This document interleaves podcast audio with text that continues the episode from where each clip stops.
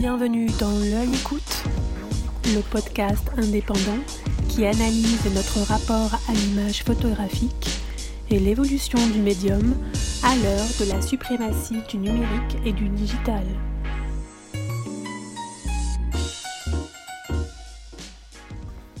Sophie Zénon mène un travail photographique qui interroge la mémoire et l'oubli, la perte et l'absence, au sein d'une réflexion plus large sur le passage du temps et la mort. Comment rendre compte du passé quand le langage manque? Comment rendre visible l'indicible? Quelle histoire, quel imaginaire produire, transmettre quand tout vous manque? Comment produire des images malgré tout? Envisageant le paysage comme un lieu d'expérience, de méditation, elle aborde le passé dans sa dimension de présent et le vivant dans sa capacité de résilience. Ses œuvres se nourrissent de sujets liés à des traumatismes. La guerre, la perte d'êtres chers, le corps mort. Les corps y sont des spectres, des lieux de passage porteurs d'enjeux historiques, politiques. Mais à travers le choix de ces sujets, c'est elle-même qu'elle cherche à sonder, à éprouver, usant de son corps dans l'espace, jusqu'à se mettre en scène dans ses plus récents travaux. Bienvenue dans ce deuxième volet de L'œil écoute, aux côtés de Sophie Zénon et de Yannick Le Guillanton.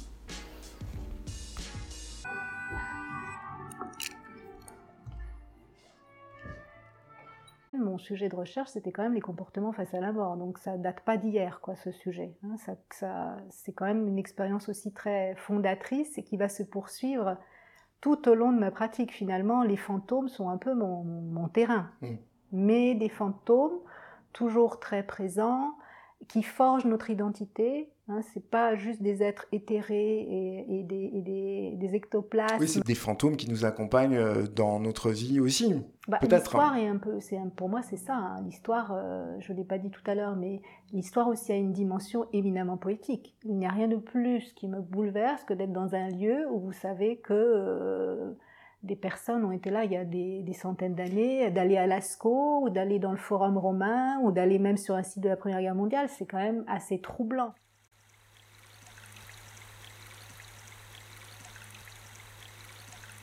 Les âmes ne sont pas, euh, ne sont pas parties.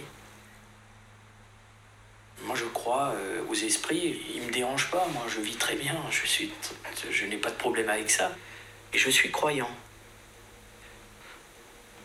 pour moi, il est aussi important d'avoir euh, la forêt, d'avoir ce qui entoure dans la forêt, là autour chez moi. C'est aussi important que, que d'aller de temps en temps à l'église. Je mets sur le même registre. Alors, est-ce que c'est pas une vision, pour le coup, un peu romantique de l'histoire Bien sûr, mais si, bien sûr, mais, mais c'est ce qui donne aussi, c'est ce qui forge aussi l'imaginaire, qui donne une part de rêve. Pour moi, la photographie, c'est ça aussi. Hein. On parlait de magie tout à l'heure dans les photos magiques de, de Graziella Iturbide, mais euh, y a, pour moi c'est ça aussi la photographie, c'est donner une part de, rêve et euh, de bâtir à partir de la réalité, mais de s'en échapper. Alors est-ce qu'on peut voir justement euh, quelques images de vos momies Oui, bien sûr. Alors les momies. Alors, voilà quelques tirages qui sont des tirages de lecture de très bonne qualité, mais il faut savoir que quand je les présente, ces momies, elles font quand même euh, taille humaine. Hein. Elles sont à 80 par 120 parce que je veux aussi que le spectateur. Ce qu'il faut, ce qu'il faut peut-être expliquer, c'est que spontanément, quand on parle de momie, on pense à l'Égypte mm. et que là, en l'occurrence, on est en Sicile. C'est ça. Je crois que l'endroit où elles sont conservées, toujours aujourd'hui, il a une spécificité qui fait que les corps se conservent de façon assez optimale. Alors, c'est un lieu qui se trouve à Palerme. C'est la crypte des catacombes des Capucins. Vous entrez dans cette crypte, vous descendez quelques marches et là vous arrivez dans un espace assez labyrinthique où vous avez face à vous 8000 momies, toutes les unes à côté des autres, accrochées sur deux niveaux. Donc euh, le, premier, le premier sentiment est quand même euh, assez euh, troublant, on pourrait même dire saisi d'effroi. Il y a un petit texte totalement inconnu, c'est un texte d'Alexandre Dumas que j'aimerais bien vous lire parce qu'il est... Allez-y, allez-y Sophie. C'est un texte qui est extrait d'un livre d'Alexandre Dumas qu'on ne connaît pas du tout, qui s'appelle Le Speronare, qui a été publié en 1842, et il y a un passage assez truculent quand même sur euh, sa description des momies. Il faut avouer que dans cette collection de momies, celles qui ne sont pas hideuses sont risibles. il est difficile à nous autres gens du Nord, avec notre culte sombre et poétique pour les trépassés, de comprendre qu'on se fasse un jeu de ces pauvres corps dont l'âme est partie, qu'on les habille, qu'on les coiffe, qu'on les farde comme des mannequins, que lorsque quelques membres se déjettent par trop, on casse ce membre et on le raccommode avec du fil de fer sans craindre, avec ce sentiment éternel qui réagit en nous contre le néant, que le cadavre n'éprouve une souffrance physique ou que l'âme qui plane au-dessus de lui ne s'indigne aux transformations qu'on lui fait subir. J'essayais de faire part de toutes ces sensations à notre compagnon, mais Aramis était sicilien, habitué dès l'enfance à regarder comme un honneur rendu à la mémoire ce que nous regardons comme une profanation du tombeau. Et c'est en fait, je me rends compte que ce qui me plaît beaucoup dans ce travail sur les momies, c'est exactement ce que Didi Huberman euh, parle euh, dans sa notion de ressouvenance dont j'évoquais tout à l'heure euh, quelques mots, parce que ces momies, en fait, elles sont tellement éloignées de notre culture aujourd'hui. Ça pose la question de pourquoi aujourd'hui la mort, on la met à l'écart. Et pourquoi Alors là, en plus, on est dans un sujet brûlant d'actualité.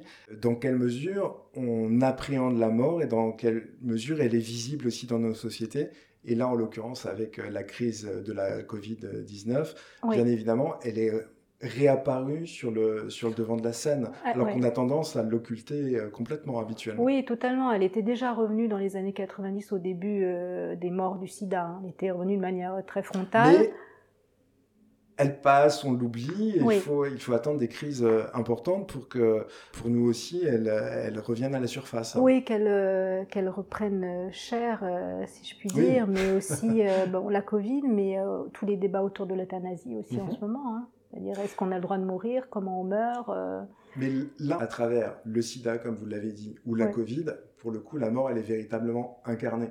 Elle est totalement incarnée. On, on la, voilà. Donc peut-être qu'il y a une, espèce d'apprivoisement à, faire avec euh, ce qui est finalement le plus naturel du monde.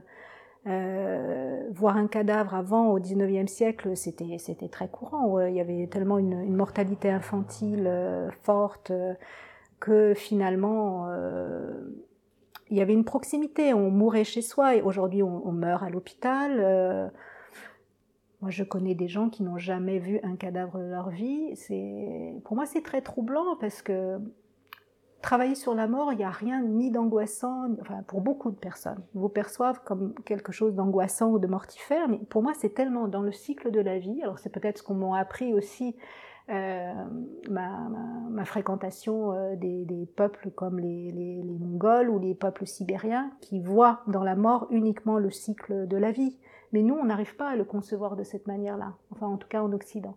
Et c'est ce que je trouve en fait, euh, travailler sur des thèmes d'une telle intensité, après vous avez aussi beaucoup de mal à vous renouveler, je trouve, parce qu'on touche tellement à des questions métaphysiques au plus profond de chacun de nous, que c'est à la fois dangereux de travailler là-dessus, c'est à la fois un défi, comme vous le citiez tout à l'heure Barthes, la mort c'est déjà photographier, c'est déjà euh, photographier la mort à l'instant T, mais là, euh, c'est aussi un défi plastique. Comment photographier? Et il y a aussi toute la distance que l'on met par rapport à la mort, puisque là, vos momies, bien évidemment, euh, je crois que c'est une pratique qui s'est qui s'est faite jusque dans les années 30. 1920 pour la dernière petite fille qui a été momifiée par son propre papa, qui a été médecin. Et en revanche, c'était une tradition qui datait de la fin du XVIe siècle? 1590, oui, oui, oui, qui en fait était une tradition, enfin une tradition, disons que c'est les moines capucins qui ont découvert les facultés de la crypte à conserver les corps, donc ils ont d'abord appliqué ce soin de conservation à leurs euh, proches, hein, et ensuite ça s'est euh, appliqué à tous ceux qui avaient de l'argent, les aristocrates, euh, les notables, et on venait, les Siciliens venaient discuter avec leurs morts de manière très libre, comme dit Dumas, raccommoder les vêtements, les raccommoder eux-mêmes. Euh, il y avait une espèce de naturel. Est-ce que vous pouvez nous montrer euh, quelques images de, de ces momies? De ces momies? Alors, Donc elles sont, elles sont accrochées dans une crypte. Voilà, elles sont en fait euh, adossées au mur d'une crypte. Il faut les imaginer debout. Alors là, on voit avec la chape euh, pourpre euh, qu'il doit s'agir d'un religieux. D'un cardinal, avec sa, petite blouse en dentelle, un rictus, comme s'il comme s'il ricanait en fait, hein, quelque chose de... Pour qu'on se les mette dans l'œil, il s'agit plus de, de squelettes hmm. véritablement. C'est des momies qui sont très décharnées. Donc on voit un peu de chair sur les mains, mais la position du corps est assez paisible et l'expression de la bouche, le, rictus, euh, est pas véritablement inquiétant non plus. Non, alors bon, euh, est pas inquiétant. Maintenant, c'est aussi la manière dont je les ai photographiés, parce que Yannick, vous descendriez dans cette crypte, il y a quasiment pas de lumière, c'est un, néon qui euh, diffuse une lumière euh, blafarde. Là, j'ai fait un très gros travail d'éclairage, c'est-à-dire que j'ai, j'allais dire, j'ai mis en scène, j'ai mis en scène par la lumière, j'ai pas mis en scène le personnage, mais euh, j'ai fait ressortir les couleurs. De toute façon, dans tout travail, il y a une mise en scène, donc je crois que le mot est approprié. En tout cas, cette lumière que j'ai, j'ai donnée met en avant certains détails, fait ressortir les couleurs. Il y a aussi ce très très très léger flou, très légère vibration que j'ai imprimé au corps de la momie, à la fois en travaillant avec des vitesses lentes, mais à la fois en travaillant aussi avec mon propre corps. Et on a l'impression qu'il y a comme un souffle. On a l'impression que cette momie, du coup, elle, elle, elle, est complètement transfigurée. j'ai, j'ai essayé en tout cas, j'ai essayé d'ôter tout caractère euh, d'épouvante euh, qu'on retrouve dans un texte de Maupassant que je vous le dirai pas, mais où là, euh, on n'est plus dans ce côté carnavalesque finalement. C'est ce qui intéresse Dumas dans son texte. Et ce que j'ai essayé aussi de, de, faire ressortir dans ce travail. c'est pas tant les immortaliser, c'est pas ce qui m'intéresse, mais plus de montrer le côté dérisoire de la vie. C'est ça qui m'intéresse dans ce travail. Ce sont, ce sont en quelque sorte des vanités. Les, vanités sont, euh, sont généralement euh, suggérées euh, dans la peinture ou à travers des artifices. là, on croise véritablement des vanités qui nous rappellent que l'on doit mourir. Qu'est-ce que ça peut nous apprendre sur la vie, ce travail que vous faites sur la mort? Là, je n'ai pas de leçon à donner. Hein. Nous apprendre sur la vie, je ne sais pas, mais en tout cas, je pense que cette euh, proximité avec la... Peut-être, encore une fois, je, parlais tout à l'heure d'apprivoiser la mort. Pour moi, ce travail, c'est aussi ça. C'est-à-dire ne pas tout le temps y penser en termes de peur ou d'angoisse, euh, de la vivre euh, la plus naturellement possible. Bon, après, c'est très paradoxal ce que je dis parce que finalement, je m'aperçois que je travaille sur les angoisses humaines. Euh, sur la mort fait partie de ces angoisses, euh, la perte, euh, l'oubli, l'absence. L'absence. c'est des angoisses qui sont communes à tous. Alors je parle de ces angoisses, mais en même temps je me demande si c'est pas moi qui me met aussi en, danger d'une certaine manière et qui me met aussi en scène. D'ailleurs, j'en arrive au point de me mettre aussi moi-même en scène dans mes derniers travaux. Dans vos derniers travaux. Absolument.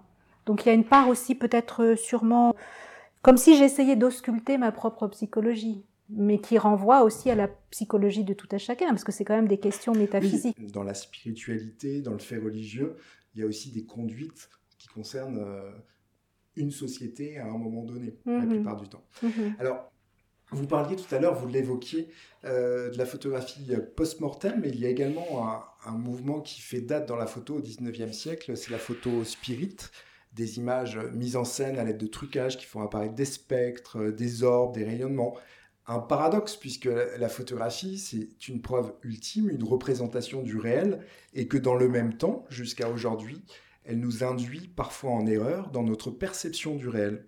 Quel regard portez-vous sur le, caractère magique? Vous avez utilisé ce mot de magique, d'ailleurs, tout à l'heure, euh, que l'on prêtait à la photographie. Euh, magique, oui, ou je disais plutôt euh, poétique. Alors, ce, courant dont vous parlez, c'est même l'origine même de la photographie. Hein. La, photographie, les premiers daguerréotypes que l'on connaît en photographie, c'est justement des daguerréotypes d'enfants morts. Donc, euh, c'était une pratique courante parce que d'abord, on ne faisait pas souvent des photographies au 19e siècle et quand un enfant mourait, c'était la seule trace qu'on avait de lui. Et, la photographie était, était bien évidemment rare à l'époque. Euh, elle n'est, c'était pas, enfin c'était un multiple déjà. Au début, oui, le daguerreotype. Euh, Après, ça s'est avec les, avec les portraits, euh, cartes de visite, ça s'est développé plutôt vers les années 1870-1880. Mais au départ, la photographie, les premières photos, c'est vraiment ça, des daguerréotypes d'enfants morts, et avec une manière de les photographier très très étonnante parce qu'on a l'impression que l'enfant dort ou il est mis en scène avec ses, ses parents. J'ai retrouvé d'ailleurs une publicité là en, cherchant un peu, j'ai retrouvé un, un, slogan publicitaire d'une firme américaine absolument incroyable. Euh, c'est la, firme Southworth Haves, qui est réputée pour la qualité de ses daguerréotypes, et elles écrivaient comme pub Nous pratiquons les portraits miniatures d'enfants et d'adultes instantanément et de personnes décédées, soit dans nos locaux, soit à domicile.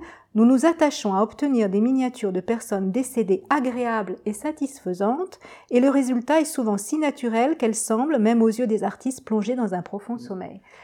Donc je trouve ça quand même très signifiant dans la manière dont on, dont on avait le mort avec nous, euh, avec les vivants. C'est une tradition d'ailleurs qui n'est pas si ancienne que ça, puisque j'ai interviewé euh, récemment Sabine Weiss.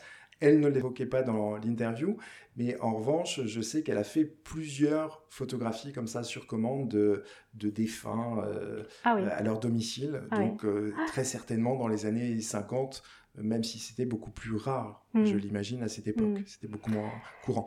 Et pour revenir au caractère euh, magique, poétique de la photographie? Bah, en fait, magique, poétique, vous citiez Barthes, mais moi j'ai envie aussi de parler de, Bazin et j'ai envie de parler de Bourdieu.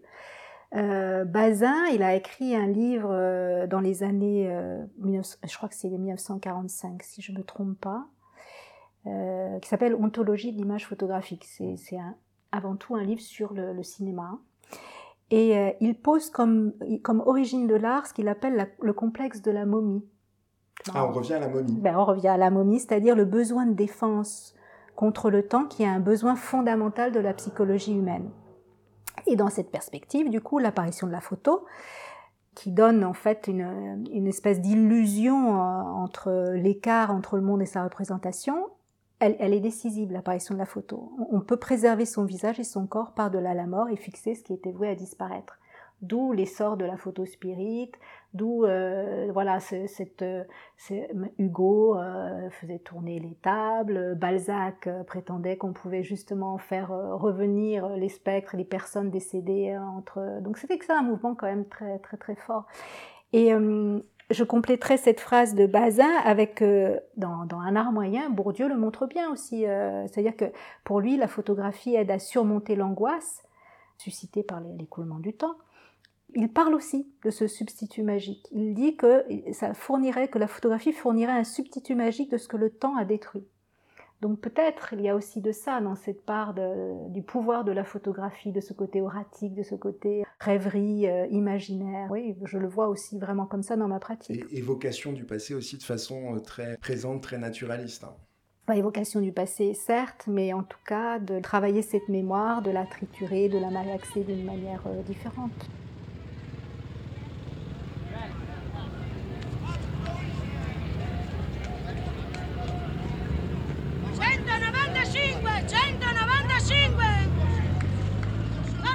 Alors Sophie, à travers vos recherches, vous revisitez aussi votre histoire euh, familiale dont l'origine est italienne et qui s'est beaucoup déplacée depuis l'entre-deux-guerres entre l'Italie, la Suisse, l'Alsace, la Lorraine, la Normandie. Toute proportion gardée, cette euh, itinérance, aviez-vous conscience qu'elle euh, fait écho aux migrations contemporaines qui sont également des départs forcés pour échapper aux guerres, aux régimes totalitaires à la fin? Alors l'histoire familiale, elle est arrivée en 2015, c'est l'année des premières migrations euh, en Europe, des, migrants euh, qui venaient euh, d'Afrique du Nord, de Syrie. De Syrie également. Et de Syrie. Et comme, comme beaucoup de personnes, j'ai été complètement bouleversée par ça et ça m'a rappelé l'histoire de, de ma propre famille, de, l'arrivée des, Italiens dans les années 20 qui n'ont pas été particulièrement bien accueillis euh, dans les Vosges, de celle de mon père bien sûr.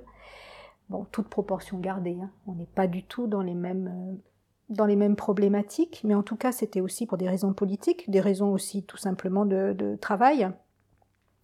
Mais au-delà de ça, c'est encore une fois l'idée du non-dit qui sous-tend ce travail-là, c'est-à-dire euh, le fait d'avoir vécu euh, avec ces, origines italiennes dont on ne parlait jamais à la maison, puisque c'était quand même avant tout le mot intégration qui primait, et le peu d'images que j'ai trouvées, par exemple, de mon père dans l'album de famille. Donc ça m'a aussi un peu posé question. Voilà, c'est de déconstruire aussi les, souvenirs, déconstruire le souvenir, ce qu'on vous en a dit, et ce que vous, vous avez retenu, et puis mener l'enquête. Bah, pourquoi justement il y a peu d'images? Je me suis aperçue aussi que bah, en Italie, il y a celui qui est parti, il y a ceux qui restent. Et je pense que mon père est resté toujours un étranger pour sa famille. Oui, il est parti très tôt. Euh. Ah bah oui, il est parti très tôt. Il est né aussi en France. Il a fait des allées et venues. Euh. Donc en fait, ça, ça a été le point de départ de toute une enquête, on va dire, ou euh, toujours en s'appuyant sur la réalité, sur ce que j'en sais, de, fictionner et de construire finalement mon propre album de famille. C'est une manière aussi d'exorciser. Mmh. Alors ça, vous l'avez très bien fait dans un travail, vous allez me rappeler le, titre. Le premier, L'homme paysage. L'homme paysage. Oui, j'ai euh, sorti quelques images aussi. Voilà. Où là, c'est un travail, l'homme paysage, justement sur le paysage et comment se fait la construction aussi d'un paysage. Alors je suis partie euh, mon père est né dans les Vosges en 1926. Je suis partie d'une photo de son passeport où on le voit de profil, un peu comme ces photos euh, polyjudiciaires, hein, c'est son passeport d'immigration. Et cette photo a été euh, le, point de départ de tout un périple à, travers la forêt vosgienne. J'ai imprimé cette photo sur une très grande plaque de plexiglas, c'est à peu près 1 mètre, 1 mètre 50 de hauteur. Et en la disposant dans la forêt, euh, d'abord, c'est une, petite installation. Hein, c'est presque un travail de méditation que je suis euh, en train d'entreprendre, ou, vous disiez, Yannick, tout à l'heure, de, performance. Et ensuite, j'ai refotographié ces plaques avec les jeux du soleil qui frappent la plaque, où là, on obtient des résultats assez surprenants entre flou, net, un peu comme les momies, mais de manière totalement différente où on a l'impression comme d'un palimpseste, quoi. On a l'impression que ce visage joue avec euh, les, feuilles. On a, l'impression aussi qu'il s'agit d'une euh, superposition, alors que finalement, bon, c'est en quelque sorte une superposition puisqu'il y a une image. Oui, une seule euh, plane, mais donc voilà. cette image de votre père, et puis à l'arrière où en miroir, on voit le paysage qui se trouve aux alentours, donc le paysage des Vosges. Dans le... Voilà, en fait, euh, c'est effectivement une photo qui est faite in situ. Il n'y a aucun travail sur Photoshop ou de post-production.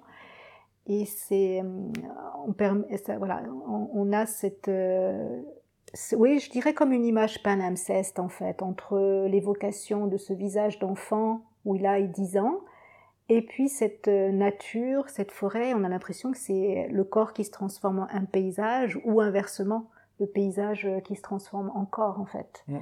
Et cette photo, elle est le résultat d'une observation in situ et d'un travail dans, du corps dans l'espace aussi. Je n'avais absolument pas prévu de réaliser euh, une série de photographies quand je suis arrivée.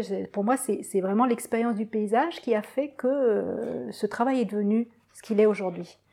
Alors c'est amusant d'ailleurs parce que sur la photo suivante que je vois là dans votre euh, portfolio, on a presque l'impression qu'il s'agit d'une image animée que vous avez arrêtée avec un visage qui se décompose en lamelles, en pétales. Enfin, il y a quelque chose de très, très végétal. Euh, dans, cette image. beaucoup de personnes, euh, systématiquement, quand elles voient cette image, ils pensent à Rimbaud. En fait, voilà, je voulais pas vous le dire parce que l'image de Rimbaud, on l'a tous en tête, et Rimbaud, d'ailleurs, est photographié de face, pas de profil, mhm. enfin l'image iconique de Rimbaud.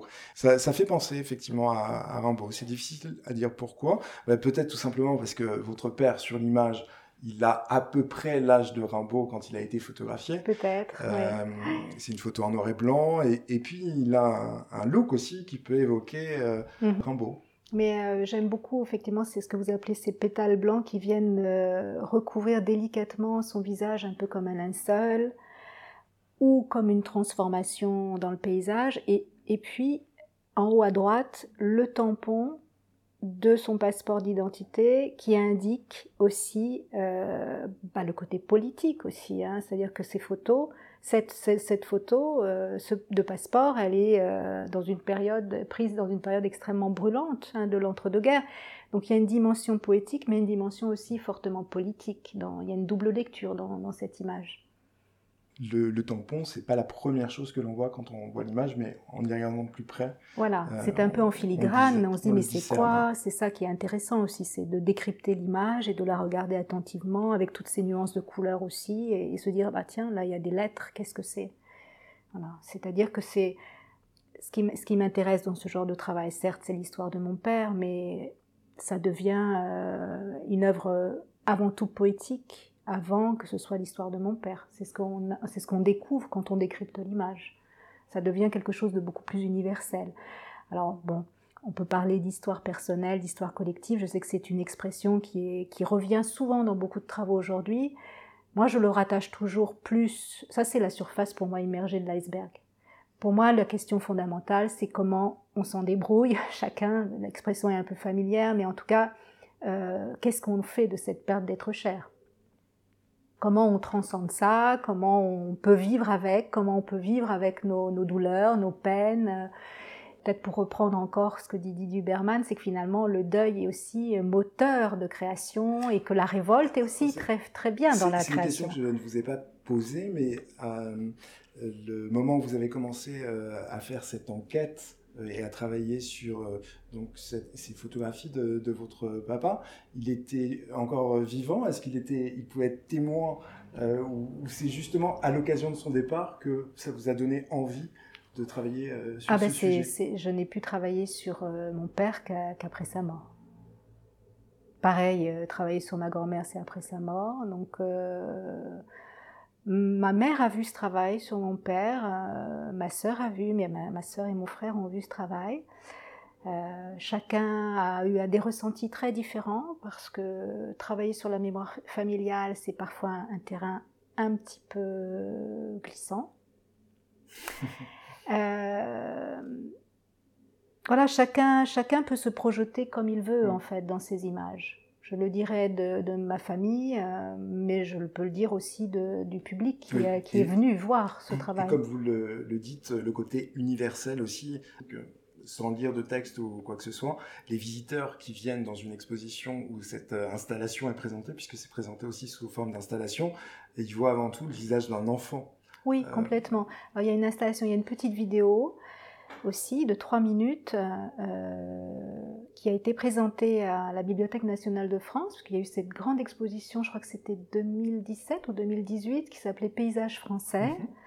avec tout un parcours. Euh, c'était une exposition énorme, et ce travail a été présenté sous la forme d'un polyptyque avec une vidéo au centre, et aujourd'hui, euh, ce polyptyque a été acquis par la Bibliothèque nationale de France. Alors je suis très fière que mon père soit maintenant dans une institution euh, pour l'éternité. L'institution, l'institution voilà, euh, c'est ça, oui, oui, oui, c'est ça.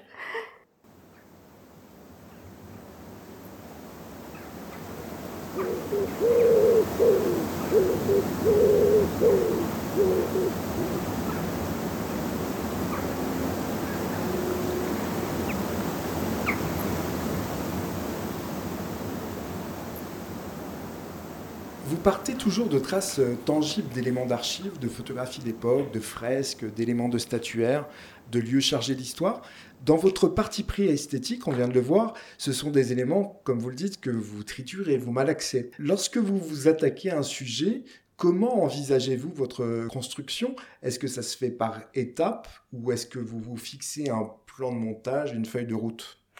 Bah, je travaille un peu à la manière euh, d'un chercheur, un peu comme le ferait un, historien. Moi, j'ai toujours gardé cette appétence pour les sources, pour le goût des sources. Donc, ça veut dire que je taille large. Dire à la fois, je lis tout sur tout ce que je peux trouver sur un sujet. Je vais consulter les fonds d'archives. Je peux faire aussi des, interviews, comme il m'est arrivé, par exemple, sur le travail que j'ai mené en résidence sur le site de la Première Guerre mondiale, où j'ai interviewé un ébéniste, Raoul Hermel et c'est un peu comme les pièces d'un puzzle. Voilà, vous posez tout ça. Posez tout sur la table. Je pose tout sur la table. Et puis, euh, chaque projet englobe en fait toutes ces formes qui discutent les unes avec les autres. L'important étant de donner justement une forme et un dispositif.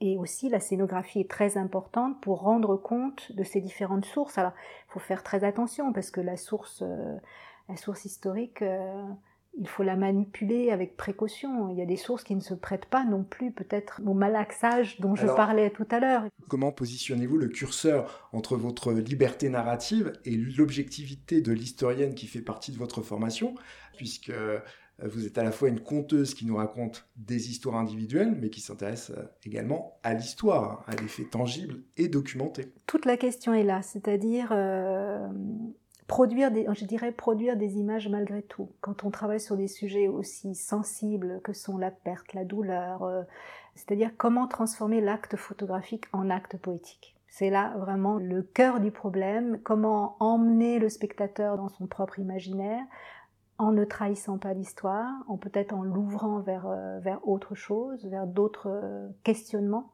Et c'est ça qui est passionnant, parce que pour moi, chaque, chaque sujet est vecteur d'un nouveau défi, d'une nouvelle problématique. Je n'aime pas me répéter d'un sujet à un autre, donc parfois ça peut aussi déconcerter, parce que du coup, j'expérimente tellement de choses différentes dans la manière de restituer les archives, euh, les prises de vue, enfin tout ce, tout ce mix dont je parlais il un instant. Et d'ailleurs, pour vous, est-ce que c'est réellement important que la personne qui va visiter votre exposition, qui va voir votre travail, se sente immergée dans l'histoire? Finalement, elle est dans une histoire euh, personnelle et qu'il la renvoie peut-être elle-même à sa propre histoire, mais sans savoir que ça appartient à la grande histoire. Ça n'a peut-être pas une importance capitale. Vous, c'est votre moyen de vous ancrer dans votre sujet, mais est-ce que c'est si important pour les gens qui regardent ben oui, non, mais chacun s'approprie de toute façon. Il y a un moment où notre travail nous échappe. Hein. Chaque personne qui regarde se l'approprie ou non. Euh, je vois le travail, par exemple, sur les momies de Palerme, euh, où la scénographie était très minimaliste pour le coup. Hein. Il n'y avait pas besoin d'en rajouter. Déjà, c'était suffisamment fort, mais il y a des personnes, j'ai tout vu. J'ai vu des personnes qui arrivaient en silence, d'autres qui se mettaient à pleurer, d'autres qui sortaient en courant. Donc euh, voilà, c'est en fait, c'est pas trop mon problème. Je crois être euh, sincère dans ce que je fais. Je me pose pas la, question en termes euh, ni de visibilité, ni de vente potentielle. Je, fais ce qui est au fond de moi. Et ce qui me paraît de toute façon impératif, qui, ça répond comme à, comme à une urgence, comme à une... Oui, il faut que ce soit toujours des fulgurances. Les momies, euh, je les ai rêvées, j'y suis allée.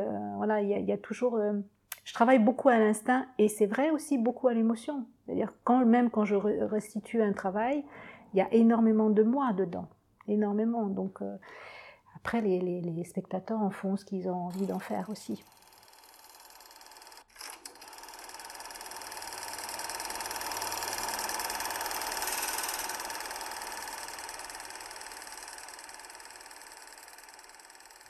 Alors on parlait de, médium, euh, vous parliez tout à l'heure de, vidéo que vous avez introduit tout récemment dans, votre travail, enfin il y a quelques années. Qu'est-ce que ça vous apporte En quoi c'est un plus dans votre euh, processus artistique? Alors vidéo, je mettrais juste une petite réserve. En fait, euh, la, première vidéo entre guillemets que j'ai faite autour de mon père, l'homme paysage Alexandre, c'est plutôt ce que j'appelle une, petite œuvre multimédia d'un format qui consiste à associer à la fois de la photographie, quelques réalisations vidéo, et puis la création sonore dans un format court. Et c'est ça que moi j'ai découvert le son en fait. Je trouve ça extraordinaire, finalement, comment le son peut porter des images et pas à l'inverse. C'est-à-dire que selon... des images mentales, effectivement. Oui, mais même, je veux dire, selon le, le type de son que vous allez mettre, est-ce que vous allez mettre des bruits d'ambiance, est-ce que vous allez mettre une musique, tout d'un coup, la photo, vous la lisez différemment mais y compris euh, une vidéo. C'est extraordinaire le, pouvoir d'évocation. Et j'ai parfois même la tentation de dire que c'est plutôt la musique qui porte un film. Euh, et, et là, ça vous renvoie aussi à vos premières amours, puisque quand vous travaillez euh, sur la Mongolie, vous êtes dans un format cinémascope, si je puis dire, et les références que vous m'avez données sur les choses que vous aviez dans l'œil à l'époque, c'était aussi des références de cinéma. C'était aussi des références de cinéma et euh, je vais vous faire peut-être sourire, mais le fait d'être dans un pays où on comprend absolument rien, c'est-à-dire une langue totalement inconnue, vous vous laissez porter par la mélodie de la langue et vous pouvez vous concentrer sur l'image. Moi, j'étais très contente de rien comprendre au début. Parce que du coup, vous vous concentrez sur votre cadre et c'est comme une musique de fond qui vous porte avec cette langue très rugueuse qu'ont les Mongols, avec ces, ces sons de gorge, de chants diphoniques, ah, mais ça vous transporte. Et je crois que c'est ce que j'aime en fait beaucoup dans la vidéo ou en tout cas expérimenter images et sons, ça, m'intéresse. J'ai envie de creuser beaucoup cet aspect-là. Il y a un autre point qui n'est pas à proprement parler lié à la mort, mais il y a une forme de mystère dans votre travail, des spectres qui peuplent vos images, qui pour ma part apparaissent comme des passeurs de mémoire. Au-delà de votre production artistique, de vos expositions, J'imagine que vous prenez plaisir à avoir des échanges intergénérationnels, à transmettre.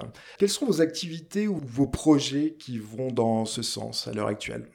Alors, j'ai une partie transmission en faisant des ateliers pédagogiques, qui accompagnent souvent des résidences d'ailleurs, et des ateliers qui peuvent en direction de publics très variés, soit dans le champ du social, c'est un, champ que j'aime beaucoup d'ailleurs, travailler avec euh, des, personnes en, difficulté, soit avec des scolaires. Donc je vais prendre pour exemple bah, un atelier que, cinq ateliers que je viens juste de finir, puisqu'en ce moment je suis invitée par le Centre des Monuments Nationaux et par Diaphane, qui est un pôle photographique dans les Hauts-de-France, à travailler sur la mémoire du château de Villers-Cotterêts.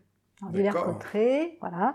Villers-Cotterêts, ça vous dit peut-être quelque chose, c'est des vieux souvenirs d'école. Villers-Cotterêts, oui, c'est un traité autour de la langue française. Oui, c'est ça, c'est ça. C'est 1539, François Ier, qui impose le français dans tous les documents officiels à la place du latin.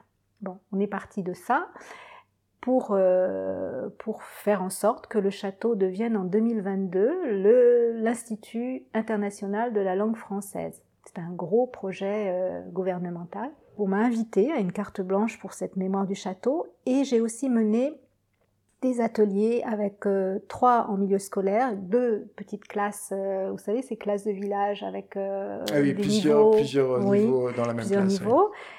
Un collège avec une classe de quatrième, un foyer d'accueil euh, migrants, et alcooliques, femmes seules, et puis un, EHPAD où, euh, parce que cette histoire du château est assez insensée, hein, le château il est passé de demeure royale à euh, château pour les indigents et maison de retraite jusqu'en 2014, maison de retraite qui dépend de la ville de Paris. il y a d'anciens pensionnaires de la maison de retraite du château qui se retrouvent aujourd'hui dans une maison de retraite flambant neuve qui sont finalement les derniers, la dernière, voilà.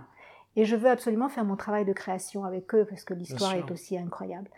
Bref, donc avec moi, oui, on revient à la transmission. Donc euh, ces ateliers, j'ai fait travailler entre guillemets, j'ai proposé des ateliers autour de la mémoire du château, mais sous des angles à chaque fois différents pour chaque groupe de manière à avoir une vue très transversale de l'histoire du château. Transgénérationnelle, là, Transgénérationnelle, absolument. On a, on a beaucoup travaillé, mais on s'est surtout beaucoup, beaucoup amusé. Franchement, c'était un atelier magnifique et la restitution, si vous voulez venir le voir, ça sera en septembre. Sur les palissades du château, on va utiliser toutes les grandes palissades puisque le château est en chantier en ce moment, mhm. cernées de palissades et on va faire avec Fred Boucher, directeur de Diaphane, comme une galerie à ciel ouvert de toute la restitution du travail des enfants et des adultes. Rendez-vous en septembre aux Journées du patrimoine. Très bien, bah écoutez, ceci, nous serons là, bien évidemment, au rendez-vous en septembre. Merci beaucoup pour le temps que vous nous avez accordé, et puis merci pour cette euh, page d'histoire dans laquelle vous nous avez fait voyager à travers les vivants et les morts. Merci Yannick.